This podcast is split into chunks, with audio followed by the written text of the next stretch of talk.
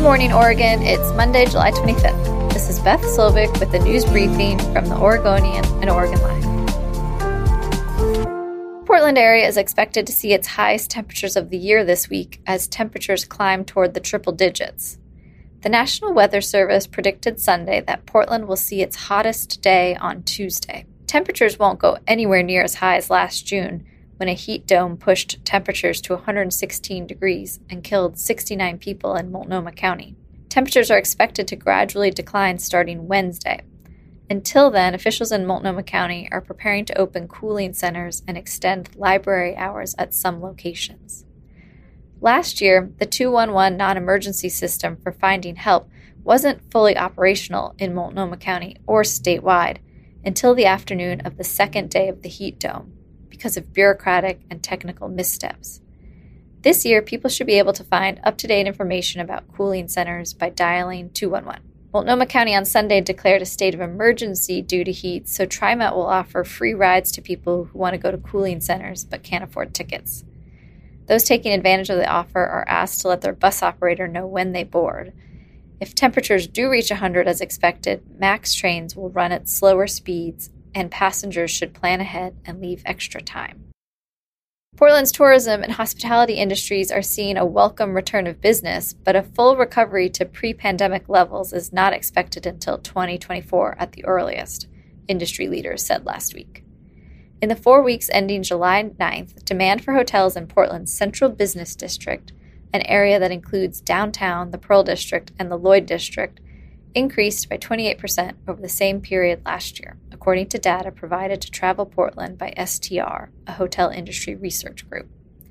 More than 176,000 rooms were booked in 2022, compared to 138,000 in 2021. Due to pandemic related declines in travel in 2020 and 2021, hotels in Portland and across Oregon lost more than a billion dollars in room revenue, that resulted in a drop of nearly $170 million in state and local tax revenue, according to Oxford economics data provided to the American Hotel and Lodging Association. Travel Portland had worried in recent years about damage to Portland's reputation, releasing polling that suggested Portland had lost appeal as a tourist destination after months of social unrest, an increase in homelessness, and a sharp surge in gun violence. Last week, though, tourism officials said it's clear the pandemic and related travel and business restrictions have had the greatest impact. A Portland police officer shot and killed a man in the Centennial neighborhood of southeast Portland just after midnight Sunday. Police said the incident happened while officers from the East Precinct tried to arrest the man, who had been fighting physically with a woman near Southeast 148th Avenue and Clinton Street. The man fired a shot and an officer shot back, police said. The man died at the scene. Police did not say how many times the officer fired. Christopher Ponte of Oregon Cop Watch News said he was out filming police with a friend when they came upon the shooting.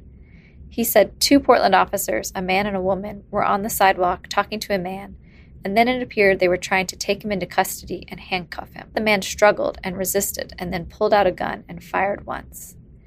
After the gunshot, the male officer continued to struggle with the man. At some point, the male officer grabbed the man's pistol, had it in one hand, and was struggling with the man with his other hand, Ponte said. As the man and the male officer continued to wrestle, the female officer fired six shots into the man struggling with her partner, killing him, Ponte said. The World Athletics Championship said goodbye Sunday to Eugene and Hayward Field following a 10 day run. The first ever such event in the United States enjoyed crowds that were enthusiastic and appreciative. Attendance was solid, though not spectacular. In deciding to bring the World Athletics Championships to America, choices were limited, so Eugene became the launching point to restoring the relevance of track and field in the United States. With a population of about 180,000 people, according to the 2020 census, Eugene is by far the smallest city to ever host the event. The next two hosts will be Budapest and Tokyo. While crowds may not have met expectations, it was still a busy 10 days for much of the city, including restaurants and shops, which managed fluctuating crowds. Some locals expressed frustration with the event. Unhoused residents said they'd been swept from encampments near the event, and a small group even took to the streets Saturday night to protest, denouncing city officials, local police, and Nike. Among their complaints was the fact some residents turned private homes into short term rentals for the big event, while Eugene is home to an estimated 3,000 unhoused residents. For more stories, photos, and videos from the World Athletics Championships in Eugene, head to OregonLive.com slash Oregon22 or hereisoregon.com slash Oregon22. Thanks for listening. You can support our local journalism by subscribing to Oregon Live. Go to OregonLive.com slash pod support.